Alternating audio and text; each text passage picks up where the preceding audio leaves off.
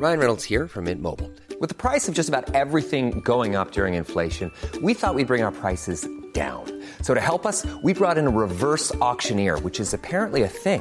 Mint Mobile unlimited premium wireless. Ready to get 30, 30, bit to get 30, bit to get 20, 20, 20, bit to get 20, 20, bit to get 15, 15, 15, 15 just 15 bucks a month. So, Give it a try at mintmobile.com slash switch.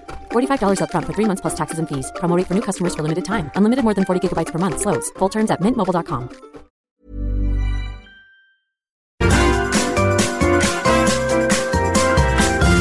You are listening to the Mother of All Talk Shows podcast with George Galloway.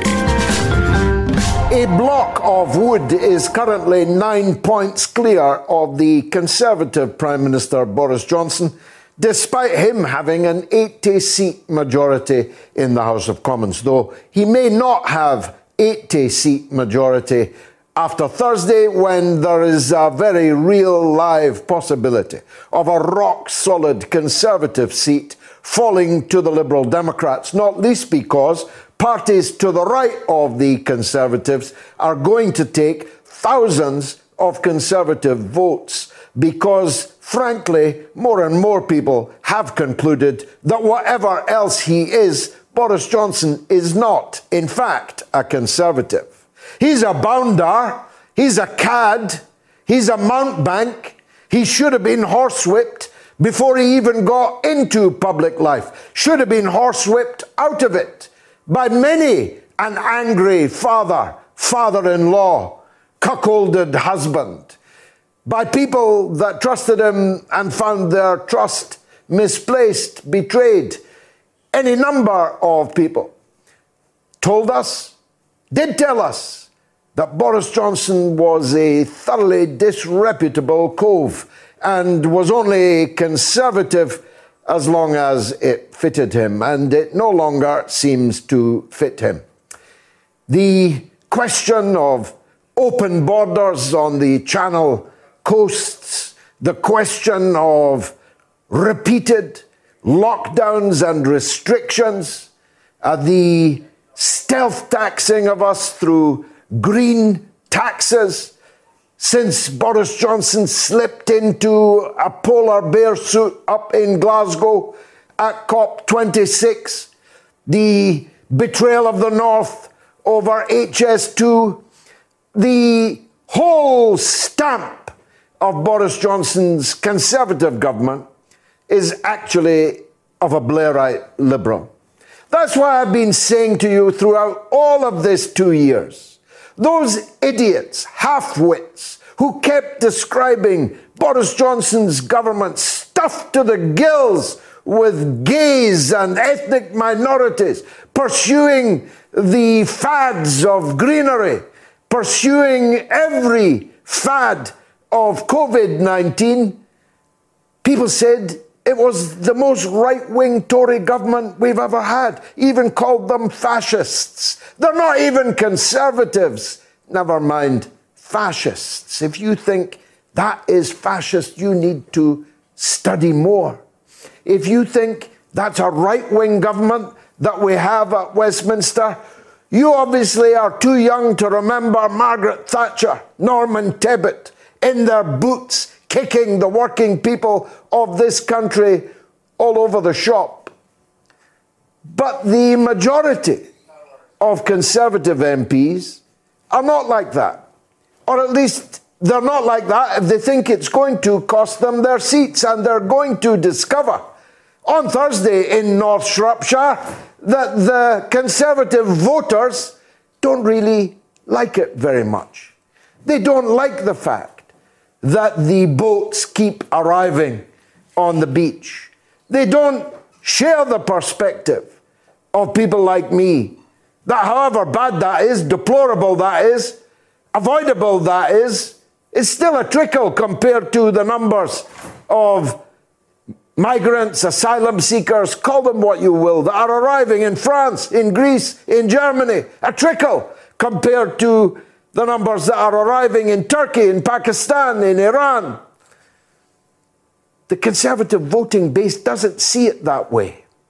They see boatloads of young fighting age men arriving on the Channel coasts and being hustled away in a taxi to a three or even four star hotel, which is no longer bookable by the ordinary holidaymaker or traveller in Britain. They see an endless, apparently, with a 64% success rate in the claims for asylum, a bill that will run forever. That's not what they voted for when they voted for Brexit.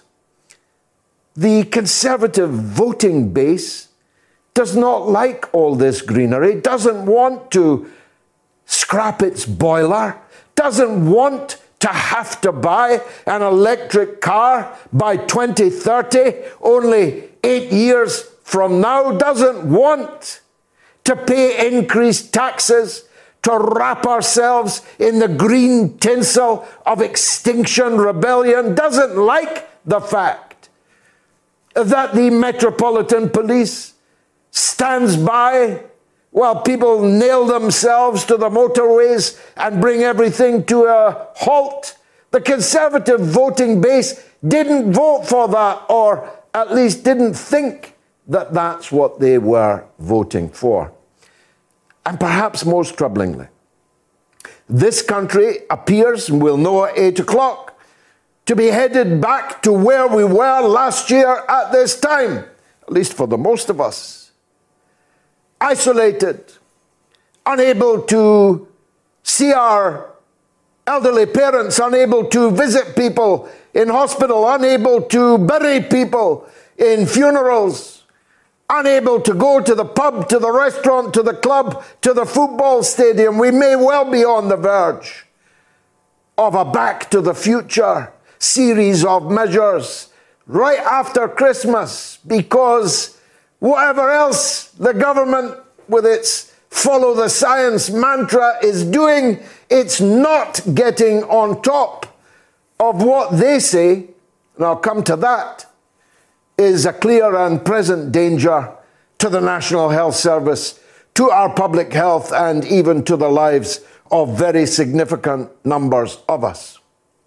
The problem is, uh, they don't act as they speak which means one of two things either that what they speak is untrue and that they are deliberately hyping a danger which doesn't exist. If it did exist, why are they frolicking in Christmas parties in Downing Street when the rest of us were cowering behind the sofa, afraid even to kiss our elderly mothers? While they were kissing each other under the mistletoe. So you can't have it both ways. Either what they were saying wasn't true, or we've actually got certifiable maniacs running the country, knowing the risks, but locking themselves in. Number 10 Downing Street, and laughing about it as memorable footage of Austin Allegra showed in the course of this past week. You can't have it both ways.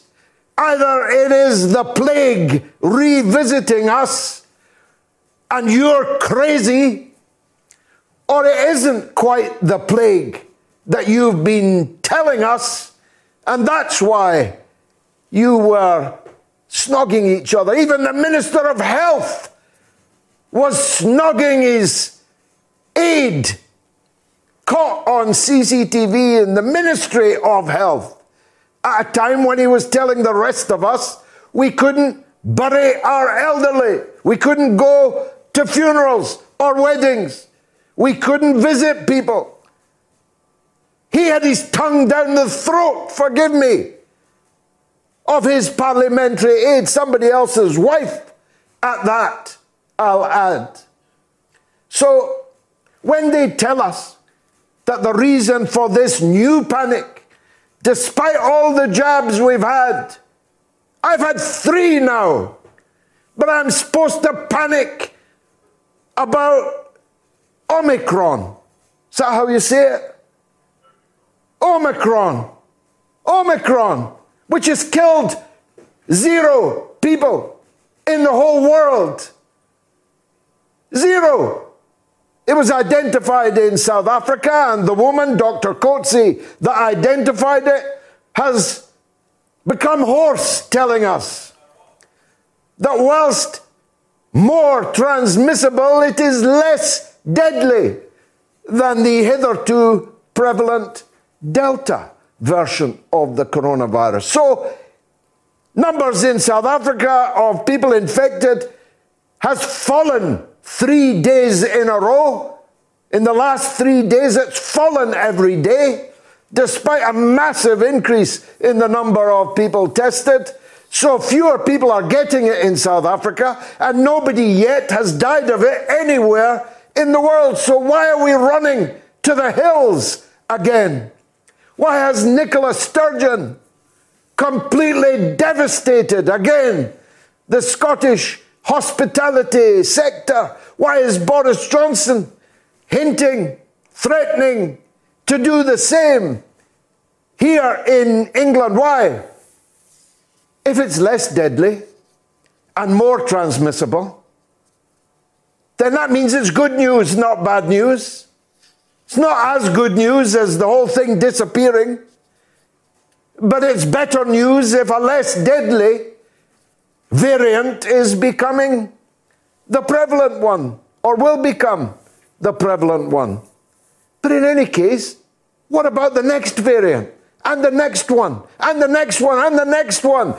How long are we going to live like this with our economy devastated and people going mad?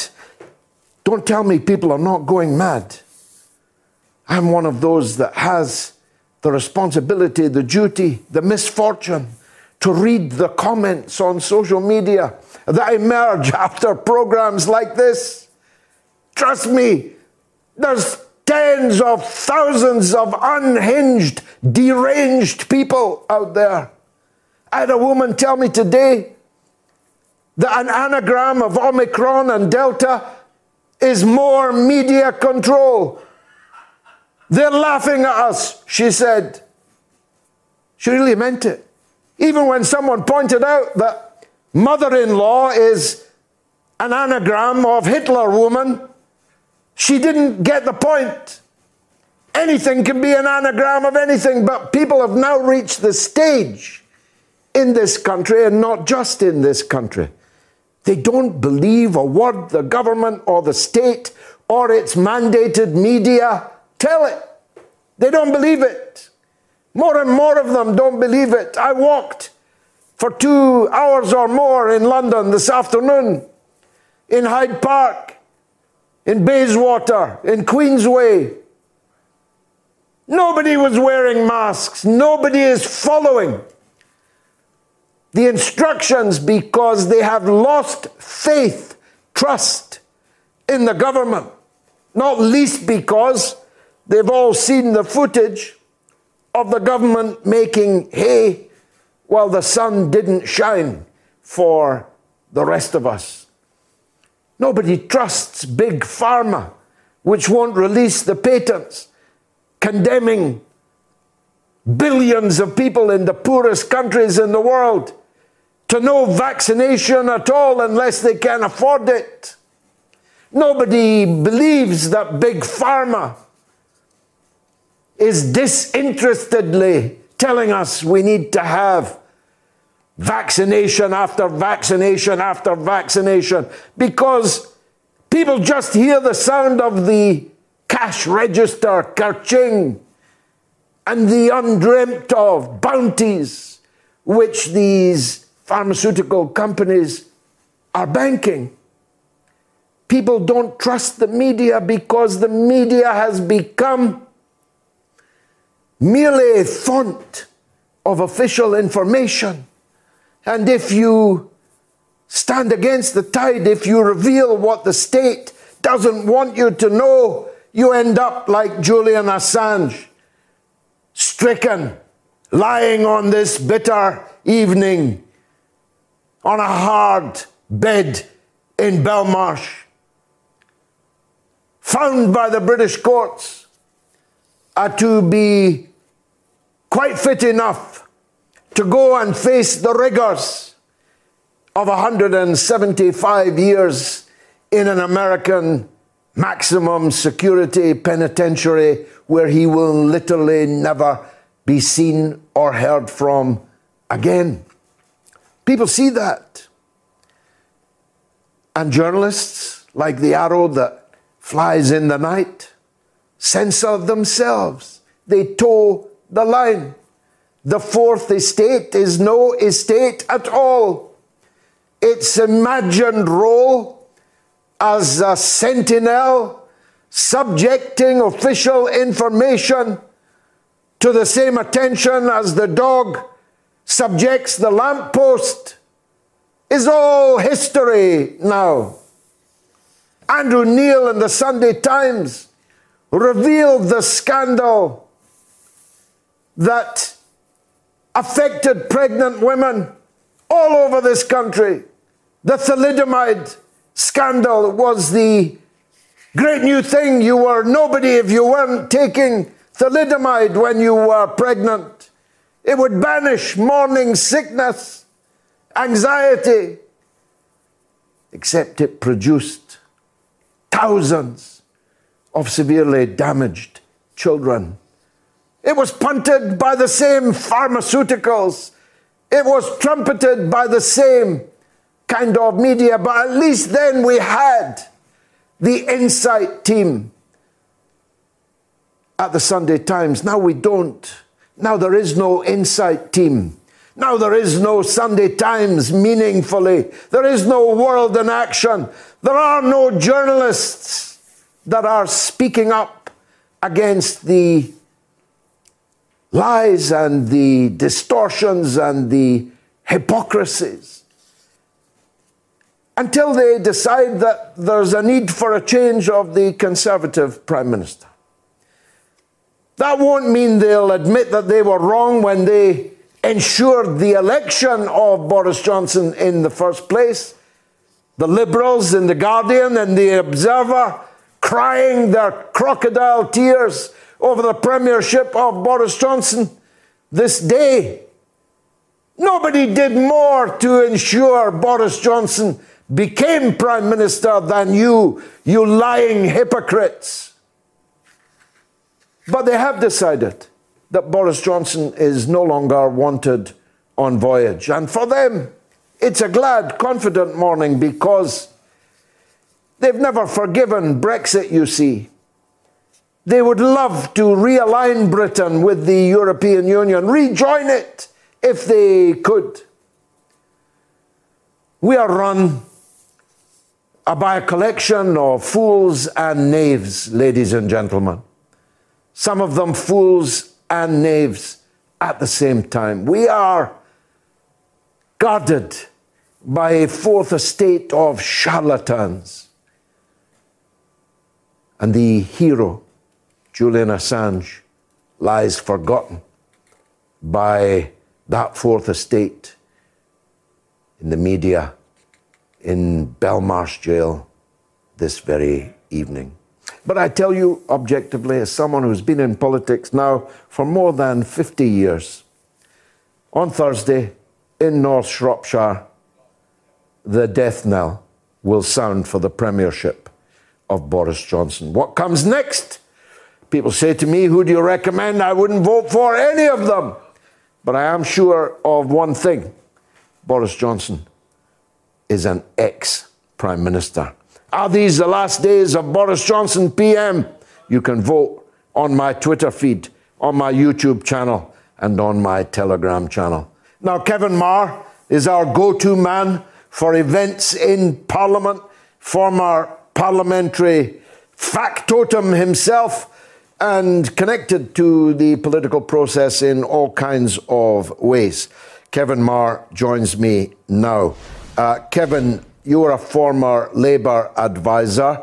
Are you surprised uh, that uh, Keir Starmer is nine points clear of Boris Johnson in today's opinion polls? Well, that was uh, the week that was, um, George. It's been a, a, howler of a week um, for Boris Johnson. So I think it would be um, inevitable if there wasn't um, electoral polling ramifications um, for the week that he's had, and indeed that, that's what we've seen in the last last 48 hours. We've seen it. We've seen a slew of polls that have put a Labour lead now between four and nine points. So, so something something has changed this week. I think I think I think everybody can sense it. Um, it's not quite end of days um, for Boris Johnson.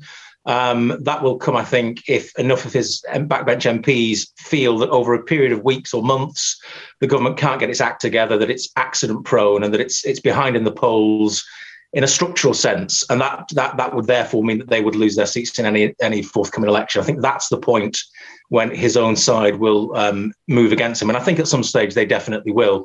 I mean, it, it was reminiscent of me uh, for me slightly um, this last week of um, that week that you'll be very familiar with in, in September 1992, um, um, when when uh, John Major's credibility um, was smashed on the rocks on, on Black Wednesday. And although he stayed in power for another four and a half years, uh, when that reckoning came in May 1997, uh, virtually destroyed the Conservative Party. It was their worst ever election defeat in the 20th century.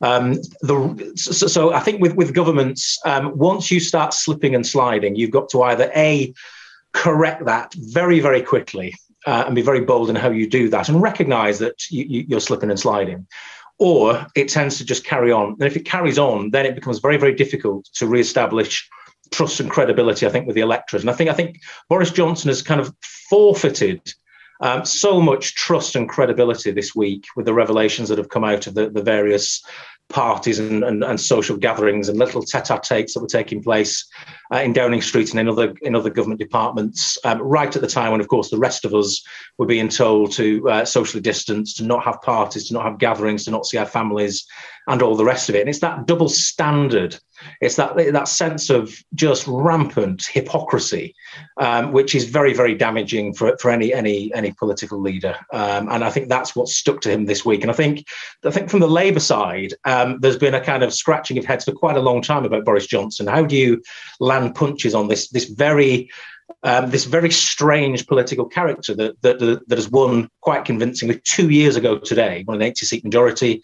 Um, the bumbling and the kind of affectations that, that he has, which which uh, you know made, made him very very difficult to kind of characterize and attack. And I think what he's done this week is is frankly just just do it to himself. Uh, and I think Keir Starmer's instinct is to sort of sit back a little bit, um, let him carry on slipping and sliding. He's got this um, review uh, into these into the allegations about these parties that the cabinet secretary is now obliged to to undertake. There's got to be some conclusion to that. I think it's very hard to conclude anything other than parties took place and and and and you know people were at them and and, and who you know who knew about that. Um, that's going to stick and that's going to last um, as, as as as political damage. And one of the things that struck me so much this week is with you know with one foot um, outside the kind of the political camp. I mean, I, I look at my social media feeds and, and, family and friends and people who are not usually commenting on political matters. You know, everybody's been commenting on this. Everybody's been sharing these memes and these cartoons and these bits of footage about um, the parties in Downing Street. It's done real, lasting damage, and I, th- I think there's, as I said, there's a palpable sense that something has changed this week. And if it's not immediate curtains for Boris Johnson, then this is the point I think at which um, his premiership is in a terminal stage. How much would a Conservative defeat on Thursday in North Shropshire affect the whole picture, Kevin? I, I, think that really would bring things into focus. Now, I mean, on the numbers, you, you would say it's very difficult um, to, to see them um, and doing anything other than holding that seat. Um, probably with a very reduced majority, probably with a few squeaky moments um, over, over coming days. But it would be very hard to foresee um, the Conservatives losing that. If they did, if if they were to lose it, then you know all things are on the table. I think at that point, because if you can lose places like that uh, then all these other Conservative MPs, many of whom with very small majorities, those in the red wall areas in the north of England and in the east and west Midlands, um, they would be looking and saying, well, if we can lose places like in Shropshire, then my seats, you know, my seats, I'm a, I'm a goner. And at that point, it becomes very difficult to instill discipline in the in the in the parliamentary party. And I think that's going to take up a lot more time, regardless, um, for Boris Johnson this week. He's been he's been very cavalier in his approach to being prime minister. He's very poorly briefed on on pretty pretty much any issue, doesn't do very much media, has obviously struggled with with with COVID and and, and dealing with the fallout of Brexit and all the rest of it. And I think if he really had to try much harder to um, to win around his parliamentary colleagues on, on, on lots of type type votes that will that will come up, then I think there comes a point for, for somebody like Boris, that what do you actually enjoy about this job? Because governing is hard. Um, it's often very unglamorous. These are very long hours. Uh, lots of things can go wrong. Um, and I think there comes a point with, with, characters like him that are a kind of slightly kind of flibbity gibbet um, characters where, where they say, what is it that I enjoy about being prime minister? Because it probably isn't this. And I think that may hasten um, his departure as well. He may want to go at some stage under his own terms, perhaps saying, look, I've managed to see off COVID and secure Brexit. I've got my, my little place in history. Um, after that, what's the point in hanging around, really? Yes, well, let's turn to one of those uh, type votes. Uh, there are scores of Conservatives already registered that they will not support uh, the uh, lockdown COVID measures uh, that uh, are coming up in the Commons this week. He would therefore lose that vote if it wasn't for the fact that Keir Starmer is going to support him, showing at the very least that he doesn't really have uh, the killer instinct, uh, Keir Starmer. Well, what's your take on that? I think Labour's in a bind because one of the one of the great um, strategic weaknesses um, that the party's got and that, that Keir Starmer is, is, you know, probably rightly obsessed about is um, the sense of um, competence and acting in the national interest and all the rest of it. Now, now, perhaps that's a dilemma for all opposition parties. You're trying to prove that you should change positions with the governing party. So, so, so you want to try and emphasise your how seriously you take issues. Um, so I, I, think I think it's interesting to hear Labour politicians um, reference um, the support that they're likely to give the government this week on its on its kind of Plan B um, proposals for a sort of sort of soft lo-fi lockdown. Um, they're, they're talking about backing the chief medical officer and the chief scientific advisor. They're, framing it very much in that sense that we're not backing Boris Johnson, we're not backing the health secretary, we're backing the you know the expert advisors. If their if their expert advice is that we need to take um, further measures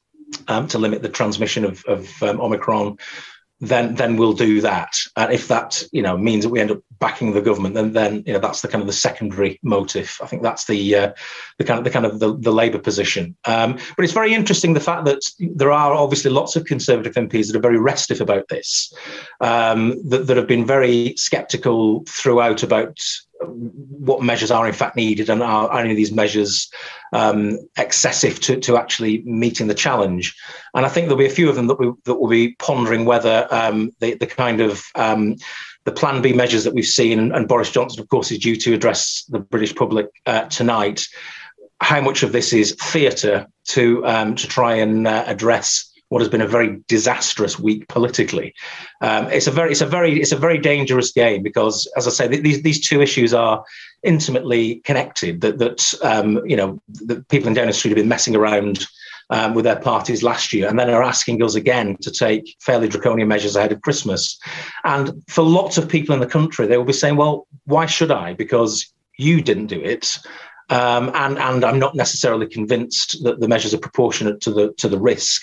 So it, it, it starts to affect the you know the entire public health strategies. To be honest, um, and I think that um, there are a lot of Conservative MPs that are very very um, sceptical um, about how effective um, some of the lockdown measures have been.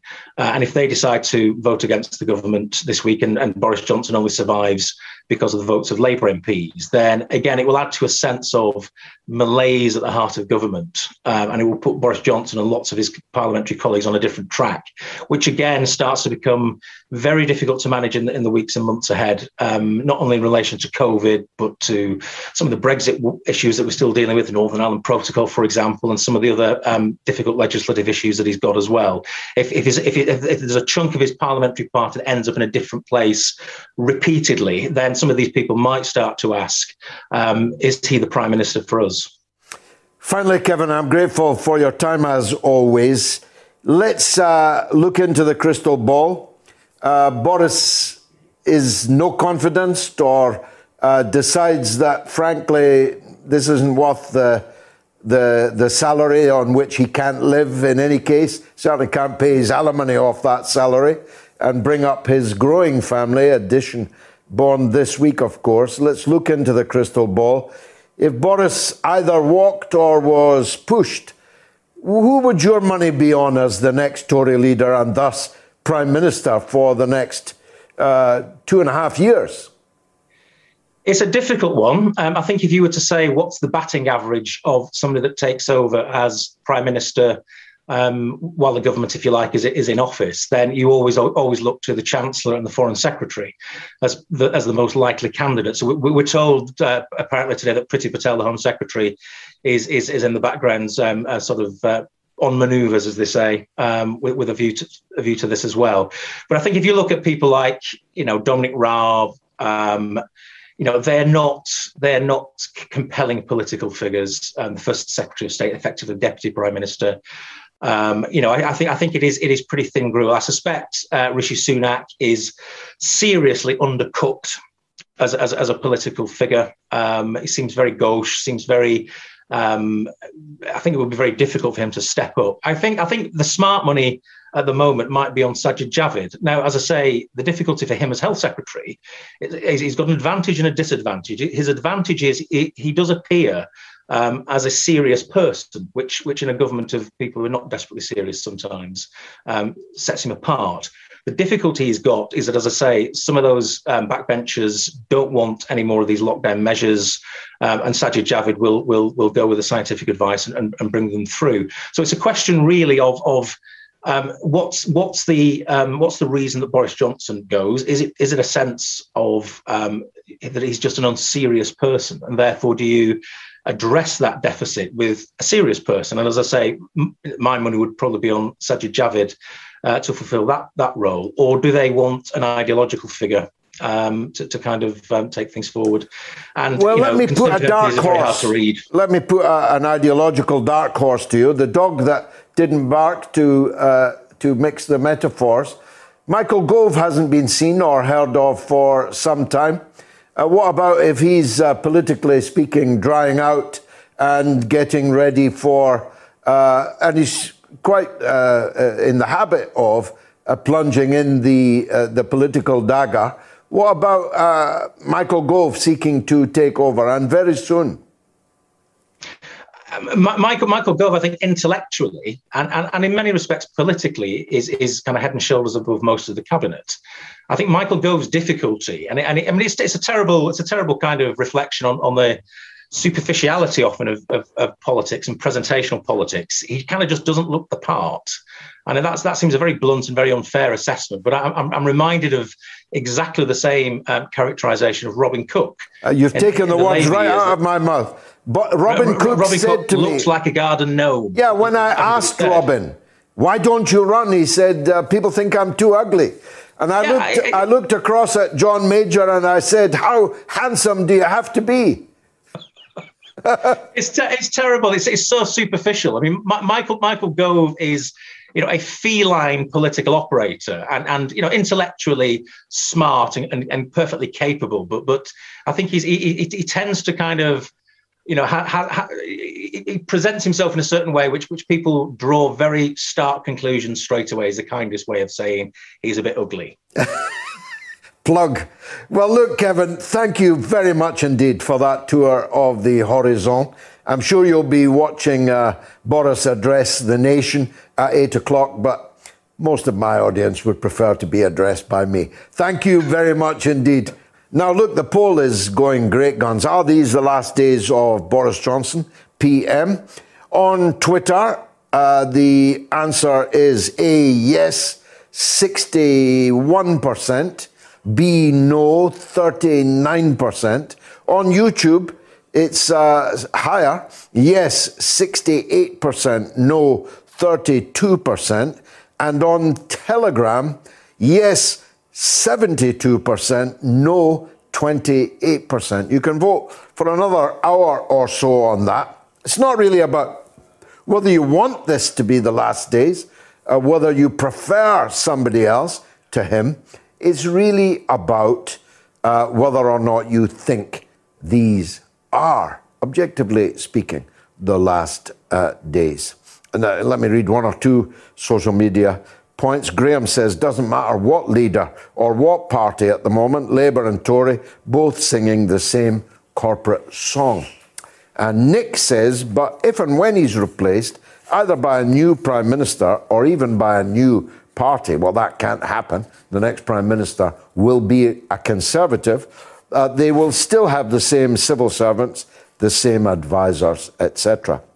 And uh, Nyla says, yes, we're having a huge going away party, protest for him on Saturday, December the 18th, outside Downing Street and Parliament Square at 12 noon. Please spread the word and feel free to join us. We know Boris loves party, so what a nice way for us to show him the door. Smiling face with open mouth and tightly closed eyes. That's the tweet of the night so far. Uh, now, uh, amongst many huge stories uh, that have been uh, rolling out this week, the trial of Ghislaine Maxwell should have been right up there. But I don't know about you. I get the feeling the mainstream media are doing their best to pretend uh, that it isn't happening. Uh, a, a, a, scion of the, um, the commercial capitalist aristocracy is on trial in a New York courtroom charged with really quite heinous, sordid, dirty offences that could send her to prison for 80 years. Moreover, some of the household names of the last 30 years, some of the richest and most powerful people in the world are being name checked hourly in the courtroom. I was following a number of outlets on Twitter to get uh, an hour by hour play by play until Twitter closed them down. But they can't close us down.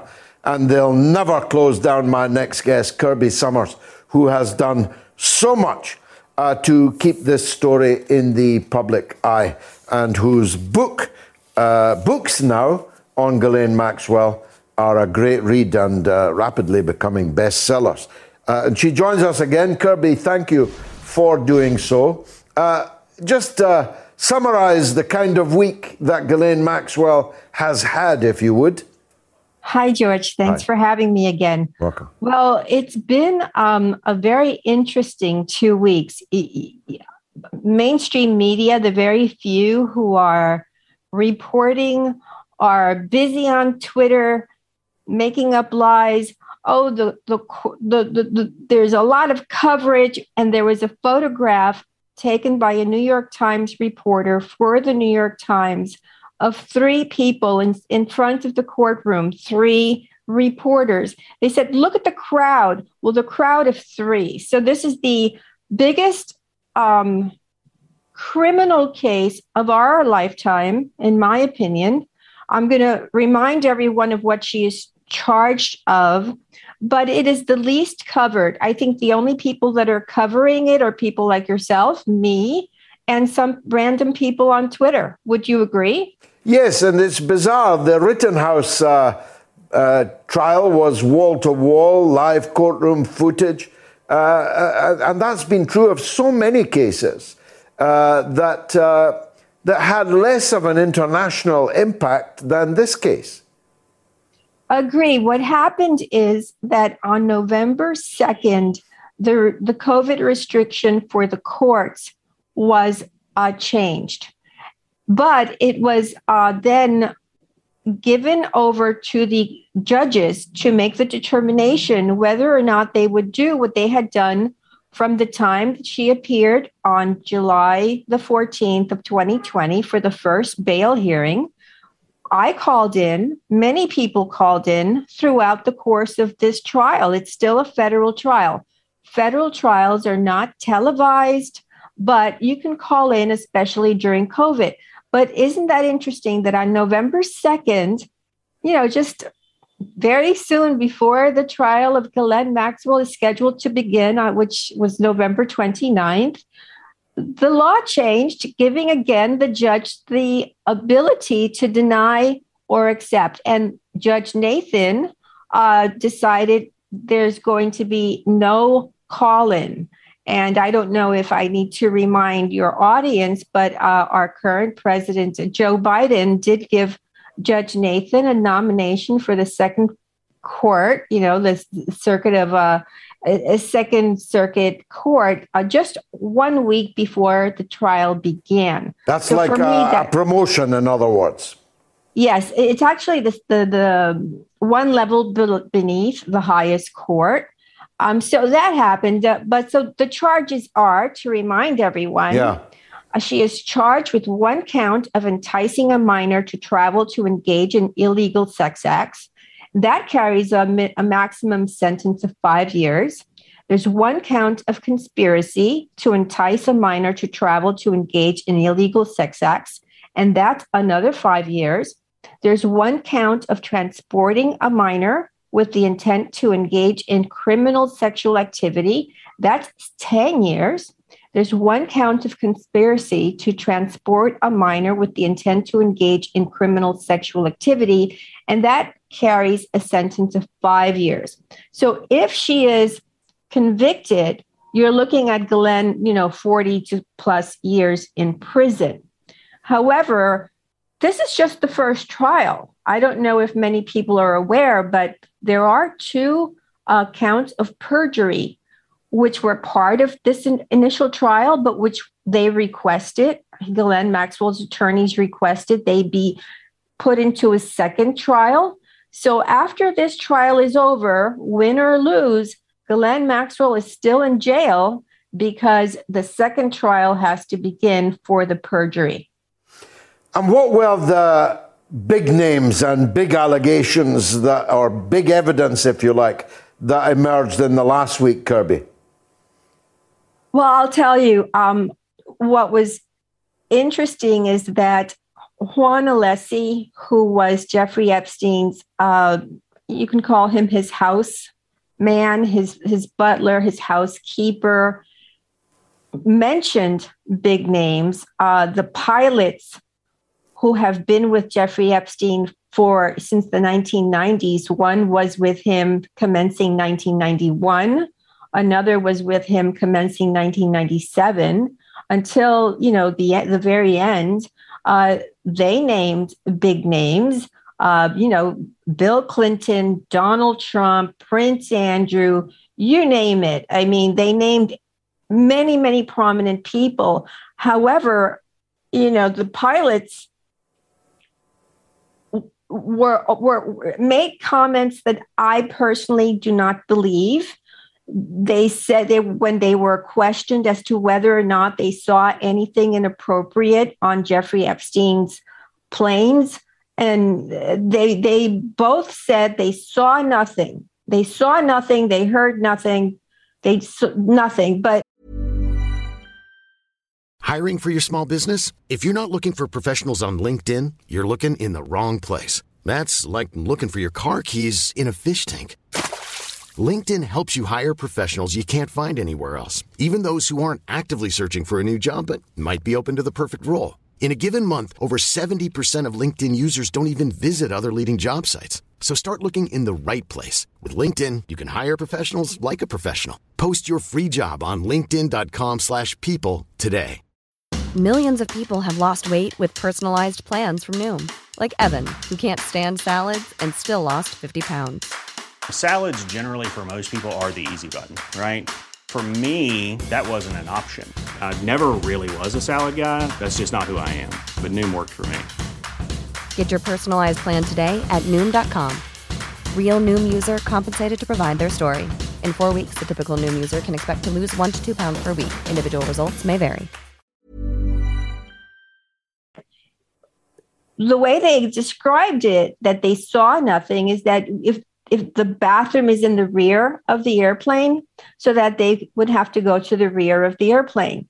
Um, however, from the victims, from the court testimonies, from even myself knowing some of the victims, uh, the word is that they were abused in every place, not just on Jeffrey Epstein's island, not just in his homes, but in his vehicles and definitely on the plane. I mean, Jeffrey Epstein went so far as to put padded carpeting on the floor for orgies on the airplane.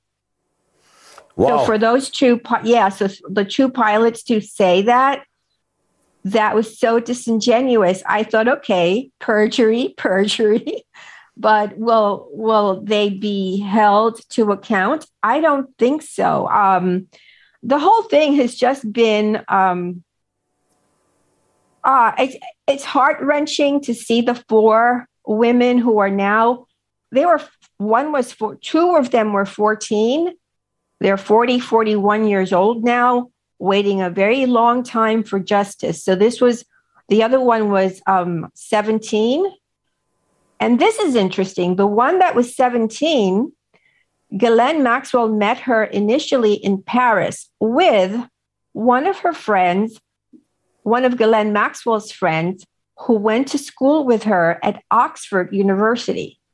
So, so that he is a much older man.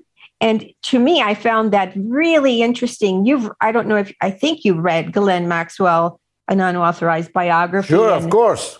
Yeah, and all of the interesting people that I dug out from getting scrubbed from the internet forever. Um, so that it's it, it was interesting to me that someone that Ghislaine Maxwell met in Oxford was dating a 17 year old girl, right? And then, you know, it introduces her to Ghislaine Maxwell. They they go on to meet up with her in London. Ghislaine Maxwell, it, because this girl, she's 17, she's starting to go to school, and Ghislaine uh, befriends her invites her for tea. So she treats her with a little bit more class, let's say, than the other girls that she would just sort of, you know, jump in and sort of take advantage of. So she she uh, made well. What was clear was that she really used her charm and and and uh, her the illusion that she was their friend, you know, interested in their lives for all of them, she made them promises that she would help their careers, that Jeffrey Epstein could help them achieve whatever they wanted, that they needed to help. And, and, um, but it was heartbreaking because her defense attorneys are animals, animals. The way they spoke to these girls and these the two points that the attorneys are attacking them on is their ability to remember. So they're claiming you, are misremembering. That's not what you said, you know, in such and such a year. And then they pull up documents. And instead of making it easy, they, they confuse them. There's like, oh, line this, you know, sort of like a very legalese conversation with a victim they're just normal people. They're not lawyers to know it's this line and this pair, you know, very, very unusual behavior. Uh, so they're attacking them on that front and they're attacking them. And by the way, before I say this, I want to say that this is a federal case, or at least it should be, right? But so there's no money. The victims are not testifying to get money at the end of this trial. This is just to put Ghislaine behind bars and make her pay for her crimes, which are severe. Um, but the four victims were completely slut shamed. I'm going to use that term for having taken a settlement from the Ep- Epstein's Victims Compensation Fund, which they were almost forced into. So, to get into the compensation fund, some of these victims had lawsuits against Ghislaine Maxwell. Why, why, was that admissible, given that uh, these uh, victims, having taken the money from the compensation fund, had nothing further to gain from giving evidence in a criminal trial where, as you say, no financial reward is the result, even if you are entirely vindicated? Yes, what they're trying to do, from from my perspective, is this is a New York jury. So I have my spies in the courtroom because I figured, you know, this is still Robert Maxwell's daughter. I might as well have my spies. I don't want to go to the courtroom every day, so I have my spies, and um, it's my understanding that the jury uh, is very New Yorky. And so th- what that means is that in New York City, the only people that really end up going to jury duty are hardworking people or retired people uh, of, of different different ethnicities. And so I think their strategy has been to say, oh, she got $1.5 million. That's not, in, you know, that's not insignificant. So that to say big numbers like that in front of a jury that's going to decide the fate of Ghislaine Maxwell, in my opinion, I think that it's to make them look at the victims uh, not in a sympathetic way, but sort of as their only, you know, uh, they only uh, decided to say bad things about Ghislaine Maxwell because they wanted that money. But that's not true because what happened was, in order to get that money, they had to then withdraw their lawsuit against Ghislaine, which would have produced what we really want to see. It would have produced discovery. It would have produced what Virginia Giuffre's lawsuit produced, which is most of the information that we have access to. That's why we know about Prince Andrew. That's why we have that photograph of Prince Andrew and Virginia and Ghislaine. So all of that discovery is out the window because they were told by the administrator of the fund, well, you can take this money. It's a sure thing. And by the way, they would have gotten more if they won, like Virginia, you know, she Ghislaine settled. Uh, so they were misled, frankly, into accepting money that really they didn't really need to take. Um, but they were told, oh, the jury, you know, it'll go on forever, blah, blah. The other thing I want to bring to mind is she's still being allowed to do things in court that no one else that I have ever seen in, in, a, in a courtroom do. So, for example, during the breaks, she sends notes back and forth to her sister Isabel, to her brother Kevin. Kevin and Isabel send notes to her. Um, uh, I mean, her brother Kevin will lean forward in his seat, remove his glasses, look intently, you know, sort of like almost you can tell when someone is sending you bad energy and sitting in the courtroom and you're a you know you're a traumatized victim re- reliving the worst years of your life and you have this older man because now what he's almost 70 i think well, they are uh, Maxwell's. Uh, the apples didn't fall all that no. far from the tree. Kirby, thank you for that update. We'll speak to you again, I'm sure. Now, I've been addressing not just the nation, but many nations uh, since uh, seven o'clock. But at eight o'clock, Boris Johnson addressed this nation. Let's find out what he said and whether anyone actually believed it. My RT colleague, and friend Shadia Edwards Dashti was listening for us on the mother of all talk shows, and she joins me now. Shadia, thank you for doing this. We didn't expect to uh, work you on a on a Sunday night, but uh, Boris uh, surprised us all uh, with this impromptu address to the nation. Uh, what did he say? Oh, what did he say? What did he not say? Same old slogan, same old story, really, is what we heard from Boris Johnson just a few minutes ago. Same key buzzwords, you know, things like it's an emergency situation. We are in a critical, urgent time. There's a tidal wave of Omicron coming. But the real tidal wave is how bad is British politics now? Because nobody can believe a word that Boris Johnson says anymore. Yes, we all know that we're in a really dire situation when it comes to the pandemic. We've all been living in it for the last two years. So we know this loud and clear.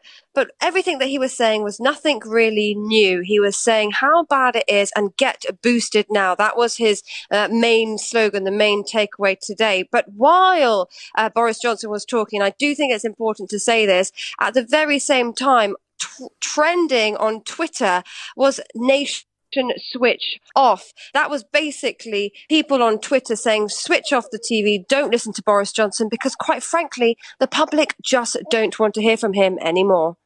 I think that's uh, unfortunately, perhaps, uh, absolutely true. Uh, there's there's two questions immediately arise.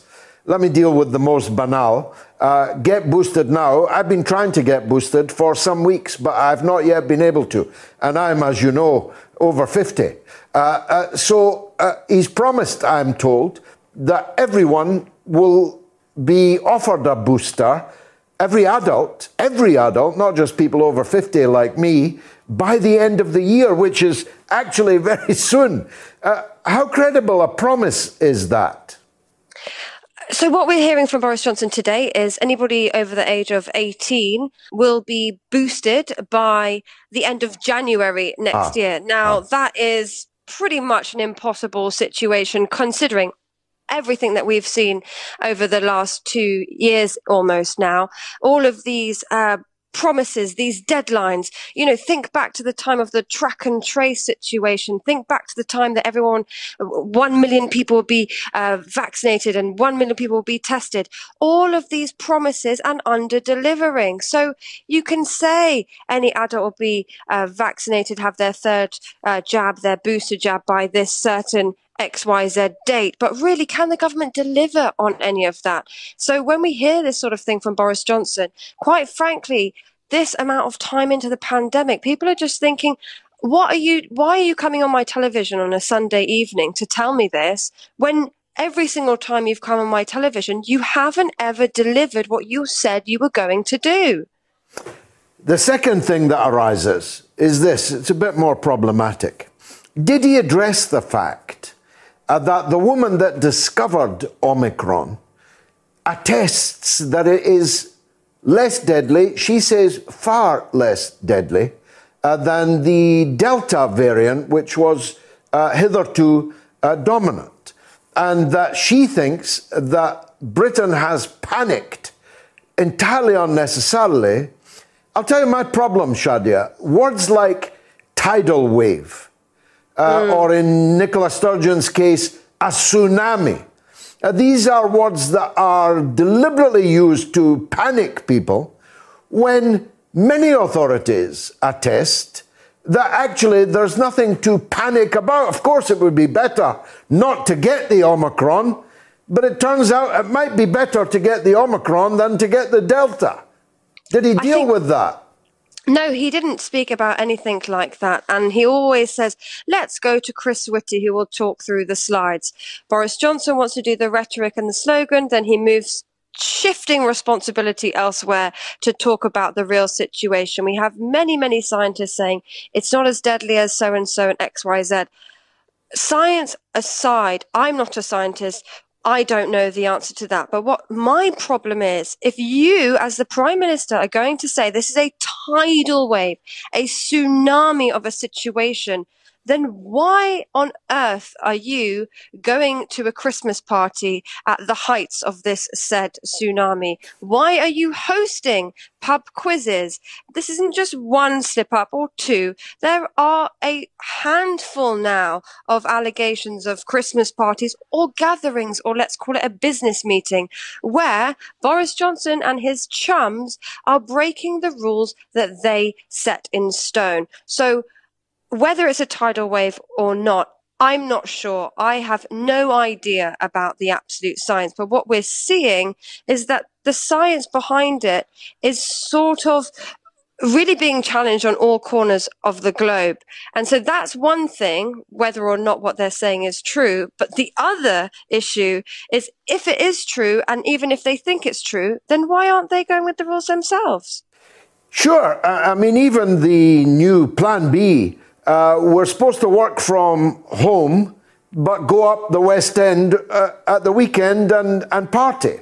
Uh, we're told by Boris Johnson's government, not in Scotland, uh, that the Christmas parties should go ahead. Well, if it's a tsunami, a tidal wave headed our way, uh, these decisions that they're making don't quite square with that. No. No, they really do not square with that at all. Quite frankly, I was actually expecting a larger announcement than it was this evening. I thought Boris Johnson was actually going to move towards more of a lockdown situation because we're hearing all of this fear mongering, scaremongering kind of slogans of tidal wave, tsunami, urgent, emergency, keep your loved ones safe, we've got to protect the NHS, you name it, we've heard it. So I was expecting a bit more. So things aren't really adding up at the same time. And it's very difficult for the public to sort of get on board with Boris Johnson's bipolar personality in terms of his uh, political rhetoric. Because if we look back to last year, one minute was eat out to help out, go go to work, but don't get on the tube, get the public transport, but or go and get in your car rather than get the public transport, but we're putting congestion charge up. This is a really impossible situation for people to get their head around. And it's so difficult, not only for people to abide, but quite frankly, what you're probably going to see is people are just going to say, I- am not doing it. I'm actually not doing it.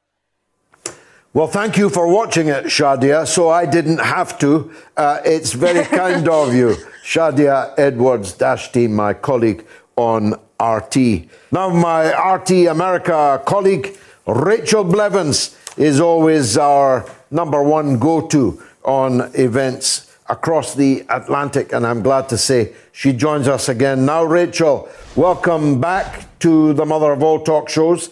Last week, it looked like war uh, between uh, Ukraine and Russia. Uh, Ukraine, of course, being able to count on American military backing. Then there was a Zoom conference uh, between President Biden and President Putin. This weekend, it doesn't look so likely. What can you tell us about that? Yeah, it sure is ironic how all of a sudden President Biden got on that phone call and just fixed everything. At least that's kind of what the media is leading you to believe. They are really running with this narrative that Biden got on the phone with Putin. They talked for a few hours. He talked tough, and then Putin backed down. Now, the only problem with that narrative is that if you pay attention to how this scene has unfolded, you realize that Russia has been saying for weeks now that they have no plans to invade Ukraine. And yet it's people within the Biden administration, it's top mainstream networks here that have carried on this narrative and almost made it as if it is believable, only to then come up to the point where you have Biden getting on this phone call and coming in and fixing the entire situation. And I think it just goes to show how ridiculous the media has become at this point that they have literally created something out of thin air. They push the narrative that they want to push, and they've ignored Russia's response to it all the way through because they know that the average American is not going to actually do their research. The average American is not going to take the time to say, well, wait a second, what is Russia doing here? What do they have to gain from it versus what is Ukraine doing? And of course, the biggest question of all of this why is the United States getting involved in a conflict like this? Why is the U.S. ramping up the aid, the weapons that it's sending to Ukraine? And how does that serve American interest? Yeah, they created a straw man in order to knock that straw man down. They pretended that Russia was about to invade Ukraine, and when it doesn't, they want to claim the credit for that. It's an old story, really, Rachel. That it is. And it is interesting to see the fact that Biden is at the center of all of this because at the end of the day, we remember when Donald Trump was in office, there was such a push for him to be tough on Russia. And the way that they did it was by saying, well, Russia wanted Trump to win. So then Trump comes into office and he feels like he's really got to stand up to Russia. And now Biden has a version of that, but there's also this pressure on him to look tough. And, you know, the media really doesn't, they don't want to talk about all of the US failures in the Middle East anymore. Instead, now they're making this pivot toward China and Russia. And it is incredibly concerning when we look at the fact that this week, Congress passed their defense spending bill for 2022 to the tune of $768 billion. That's $25 billion more than Biden actually asked for and more than the Pentagon asked for. And yet, when you look at the fact that the U.S says that it is ramping down its involvement in the Middle East, you really wonder why are we adding to the defense budget? Why are we giving more money to Ukraine to ramp up tensions there? Why are we increasing U.S. involvement in the Indo Pacific and increasing those tensions with China? I mean, what good is that doing? And why isn't there more talk about it at the end of the day? It's welfare for capitalism, isn't it? Because uh, more than half of that staggering or eye watering sum goes in procurement to the military industrial complex, some of which is given back in kickbacks, some of it is given back in campaign contributions, some of it is given back in revolving door appointments, uh, etc. Uh, once people leave office, once they leave government service. Uh, the uh, poor bloody infantry, the service personnel, got uh, a, a wage increase out of that budget, which is much less than your rate of inflation. Your rate of inflation yeah. is now at more or less uh, recent record levels. And the troops got, I think, 2.5%. So actually, they got a pay cut out of this new mega uh, military budget. Tell us about the inflation. I saw you've been right. writing and talking about it. Yeah, that is an excellent point there to look at. That. I mean, them giving the troops two and a half percent, that is almost laughable. And you're right, here in the United States, inflation is at nearly 40 year highs. That's what it reached last month. And we're seeing that all around in every part of our daily lives, whether it's just going to the grocery store, whether it's putting gas in your car.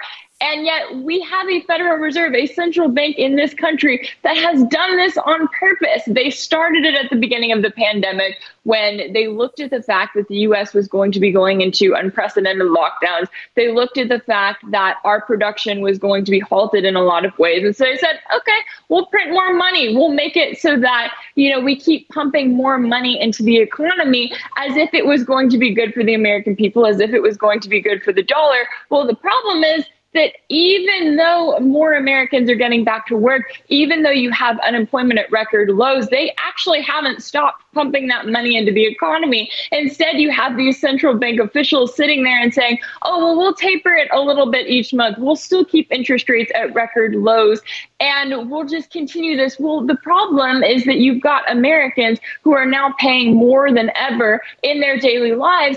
And yet, even with all of the people talking about how the Americans coming back to work got extra bonuses or they got a little bit more in their hourly salary, well, that's not enough to set off the 40 year highs that we're seeing when it comes to inflation. And it really is this rising bubble that if the Biden administration doesn't truly have to deal with it, well, it's going to have to be dealt with down the road. We always joke about Congress passing their spending bills every few months as if they are kicking the can down the road. Well, that's what they're doing, but it is a very, very dire situation. No, it never rains, but it pours. And you had these awful uh, uh, tornadoes uh, this week. I saw some pictures of towns that looked like they'd been uh, in a war. In fact, looked like the United States had just bombed them. Yeah, yeah, it is truly tragic. And that, I mean, it just, it felt like it came overnight. I know the state of Kentucky is saying that this is the worst tornado that they've ever seen. It's feared that at least 100 people could be dead. And you're talking about tornadoes that swept across several states Kentucky, Tennessee, Missouri, Mississippi, those were all among them. And I know that this is a situation where, you know, here in the United States, unfortunately, it takes severe weather for us to really come together band together and then make those necessary remedies where that's needed. And we've already seen a lot of volunteers on the ground. And obviously, they are going to do everything that they can. But it serves as a reminder of the importance of our infrastructure here in this country because at any given time, I mean, this is a country that routinely sees hurricanes, tornadoes, you name it. I know I'm from North Texas, and so we don't usually see tornadoes quite like this, but you do get used to those storms every single year. And it serves as a reminder that the government has to take infrastructure seriously because you get into a situation like this, and really they are no match for Mother Nature at the end of the day. No, nobody is. Uh, Rachel, thanks very much for joining us. A very busy show this evening. Uh, I hope we get an opportunity to talk uh, longer. Now, Professor William Hogan is on the line from Florida. He's from Doctors for Assange, uh, joining us at uh, short notice, and I'm very grateful to you, Professor William Hogan. Thanks for joining us. I wanted to speak to you about the news that, on top of all the other trials and tribulations Julian has now had a mini stroke. Do you think if the court had known about that, they might have made a, a different decision the other day in uh, the London High Court? Well, that's certainly hard to say. You would hope so. Um, if he's if he's not fit medically to um, attend the court hearing, how can he be fit medically to be extradited to the United States? How serious is a mini stroke? Generally, the, the, the consequences are not long lasting, but the risk is that it'll happen again and in a more severe way. It indicates he's got atherosclerosis of his arteries. This was what we call an ischemic event. Uh, therefore, it's a blockage of blood flow.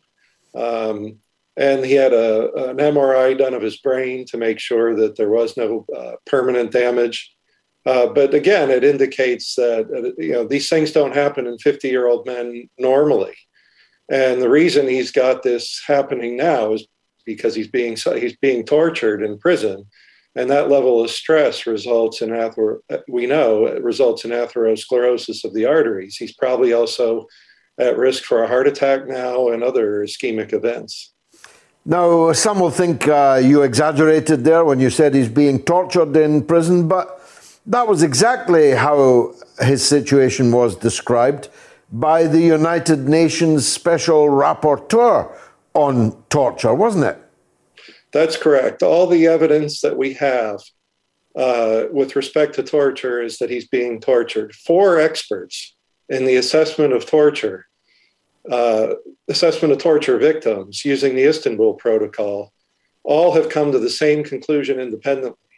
That includes uh, Dr. Melzer. He was accompanied to Belmarsh Prison to visit Julian by two doctors, two medical experts. They all interviewed Julian and examined him independently and then conferred afterwards. And they all said, yeah, it's conclusive. He didn't show most or many of the symptoms of torture. He showed all the symptoms of torture. Everyone who's examined uh, Mr. Assange as a victim of torture has come to the same conclusion. The evidence is conclusive, it's overwhelming, and it's unanimous. Why does your president want to see uh, a journalist tortured for words that he wrote and published? Wow. That's hard to say. I think it's because he exposed wrongdoing by the government wrongdoing that Mr. Biden himself participated in. Uh, Mr. Biden, as a senator, voted in favor of the Iraq War uh, and the war in Afghanistan. Um, and so I think he's probably implicated in some of the WikiLeaks releases. And so uh, he's covering up his own crimes. The CIA have, are desperate to, uh, to see Assange nailed down in a coffin, aren't they? Because some of the most dramatic disclosures that Julian and WikiLeaks made uh, were deeply embarrassing, uh, uh shaming of the CIA. That's right. So, on several levels. So, uh, the torture at Guantanamo. So, there was the WikiLeaks releases, the Guantanamo files.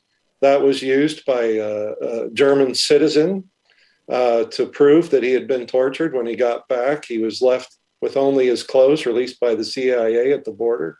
He had to walk home. Um, and when he got back, his wife had returned to Lebanon, um, and no one would believe his story about how brutally he had been tortured.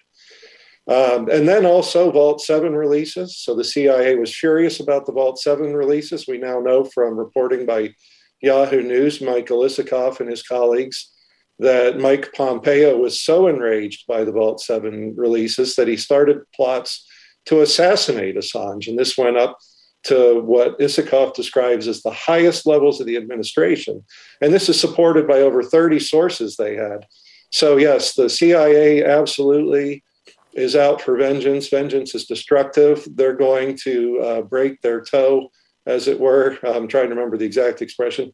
They're going to break their toe on Assange in a bad way. And the, the vengeance is self destructive.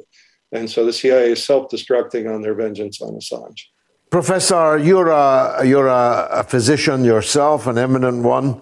Uh, as you look at Julian Assange and absorb the uh, material that uh, is there about his psychological and now physical health.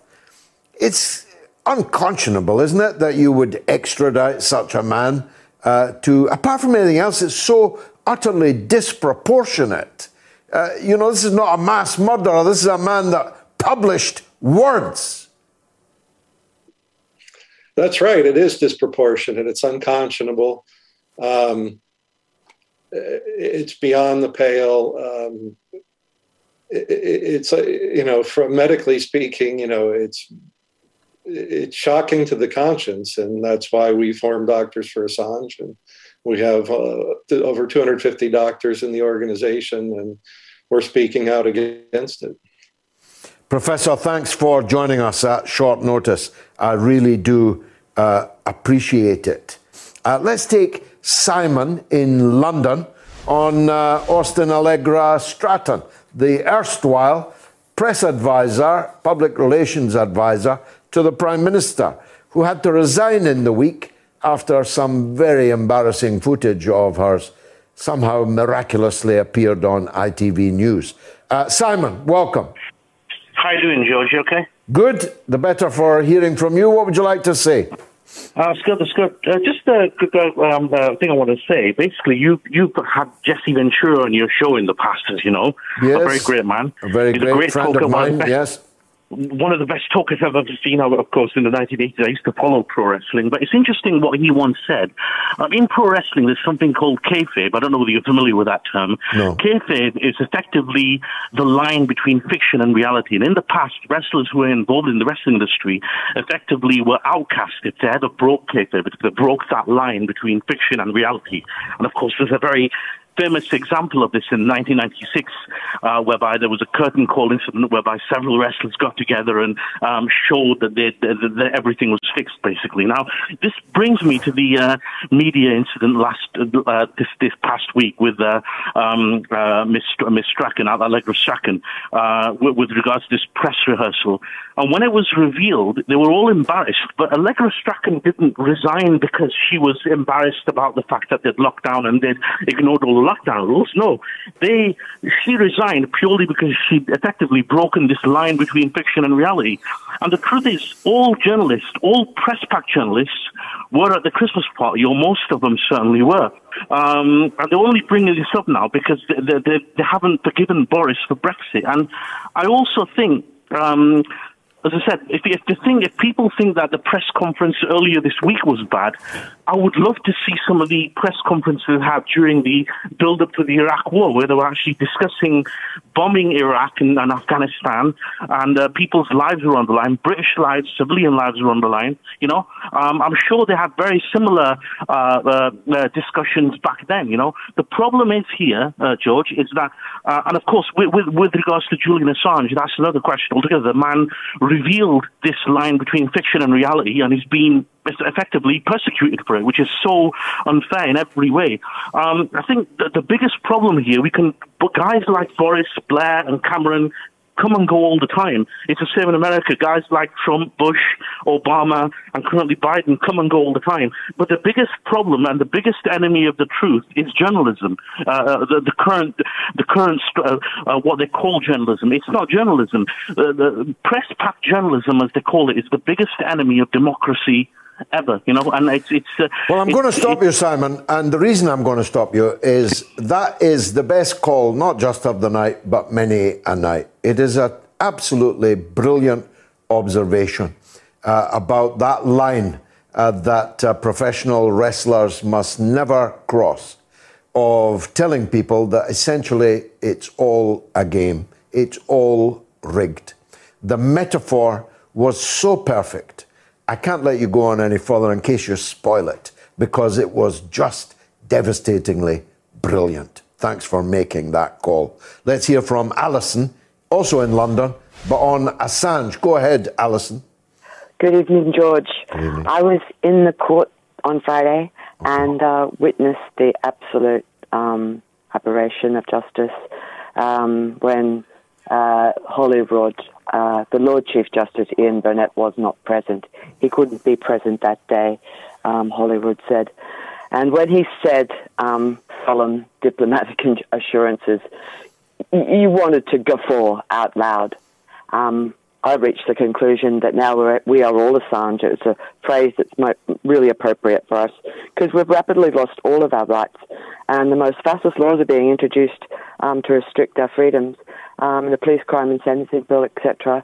And um, Julian actually is a symbol for our lives now, and we need to turn around and support him as much as we can. You may be able to tell from my accent that I'm Australian, and I do a protest every Wednesday at the Australian High Commission in the Strand in London. Um, what time? What time do you do it, Alison? I do it at three three to five p.m. and often we doorstep George Brandis, who is a QC. He was the Attorney General of Australia at one time, and uh, we often ask him and demand that he act to get Julian Assange released. That's and, on a Wednesday uh, between 3 and 5.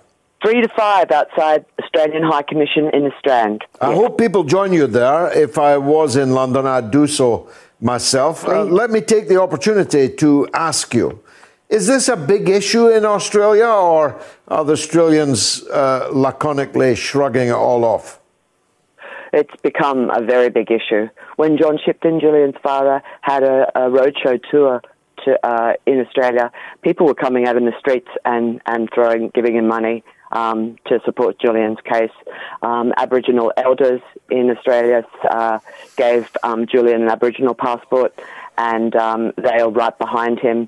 There is a groundswell of support. The opposition party, the Labor Party, have said um, they will free Assange if they get into power. But forget the uh, Liberal, uh, which is a conservative party in Australia, um, uh, are up for an elect- re-election in the next six months. So very interesting. I'm grateful there. to you for that, Alison. Good luck with your weekly picket. Mark is in Ayrshire.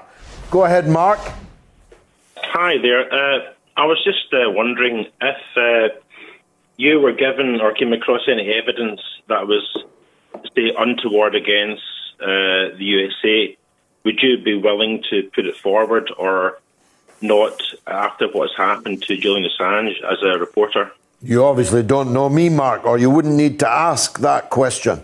I would stand on this table and do it uh, in front of all these uh, cameras uh, because I'm afraid only of God, uh, the God that was ridiculed in an earlier communication. Uh, I'm not afraid of the United States or MI6 next door or MI5 next door or MI6 across the way. I'm not afraid of anybody. So if, uh, if I got uh, material that I believed in all conscience was in the public's interest to uh, reveal, I would reveal it. Even with what's happened with uh, Julian yeah, Assange? Absolutely. Without, without a moment's hesitation. Unfortunately, unfortunately, there are not many people in this profession uh, that uh, would take that view. And what happens is, as I said earlier, quoting Francis Bacon, self censorship is the arrow that flies in the night. You don't see it, you will never know it. Uh, but the journalist didn't say or didn't write what he could have said uh, or would have written uh, because he censored himself. Well, it's, uh, I'm, I'm, I'm so pleased to hear it because so many uh, journalists they, they cower, they, they yeah. will cower away from uh, cowards. Uh, That's where the word comes from.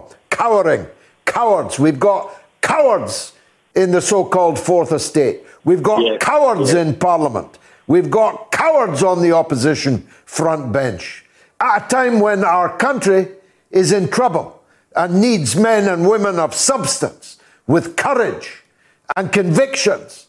We have none uh, of that. Mark, thanks uh, very much for that call. We've got to clear the lines because we've got a legend called Norma in Bristol. Go ahead, Norma. Hello, George. Um, just a few questions. Um, why do you think Boris had to give the announcement tonight? I mean, surely he could have given it tomorrow on a weekday.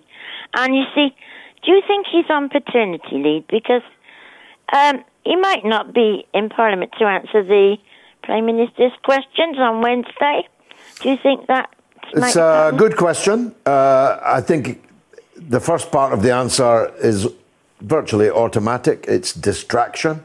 Uh, they are desperate about footage and Yeah. uh, WhatsApp messages that are still out there, which reveal their uh, absolute hypocrisy. Uh, last Christmas, uh, they realize that they have uh, they have lost a lot of political authority and power as a result of those revelations, and they're terrified of more. Uh, They've got a very difficult by election coming up on Yeah. Thursday, and so this was a distraction. Yeah, well, Sunday night. I heard Dominic Grieve speaking on a radio program, and um, my God, he wasn't that strong against Boris. It was really, um, I was amazed how strong he was. Well, he was the champion of Remain, of course. Uh, Yeah, I know he was. was. the uh, he was the main saboteur uh, of uh, Brexit, and he's one of those that has never forgiven Boris uh, for No. for Brexit. No. And the last thing, just on Julian Assange, I mean, I'm probably far too naive about this, but all this dreadful outcome at the courts. Do you think? Well, you don't, but I, why couldn't he be given um, bail, tagged, and sent home till the um, final outcome came? Exactly. Surely Or- that would be or, or, or given a tag and sent to uh, to a health farm, uh, to a sanatorium. Uh, they could uh, they could post guards on the door. Why has he got to be kept in Belmarsh, Yeah, which is for mass murderers, terrorists, not for a guy who's on trial or not even yet on trial for having written words on a typewriter, words that were printed on the front pages of the biggest newspapers in the whole world. Norma, thanks. It's been marvelous for me. Hope it was for you. Come back next week, same time, same place. We asked you to help the podcast reach the magic number of 100 countries. I'm unusually proud of this, as you may be able to tell. And you answered the call. South Korea and Moldova took us over the hill with the Moats podcast now downloaded in 101 countries. Little old us in 101 countries. So if you're not already listening to this genuinely worldwide sensation, then please subscribe so you can listen to Moats anywhere, anytime from every corner of the earth. It's a distilled version of this show, shorn of all the peripheral material, just pure Moats. 90 minutes instead of three hours. So if you do it and you love it, please give us a five star review on Apple Podcasts. And if you're a Spotify user, please follow us and let us see when the next record broken will be.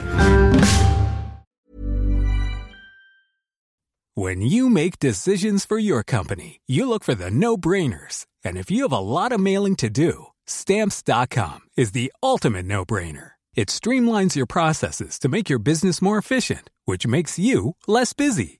Mail checks, invoices, legal documents, and everything you need to keep your business running with stamps.com. Seamlessly connect with every major marketplace and shopping cart. Schedule package pickups and see your cheapest and fastest shipping options from different carriers with rates up to 89% off USPS and UPS rates. And with the stamps.com mobile app, you can take care of mailing and shipping wherever you are. Make the same no-brainer decision as over 1 million other businesses with stamps.com. Sign up with code program for a 4-week trial plus free postage and a free digital scale. No long-term commitments or contracts. That's stamps.com. Code program.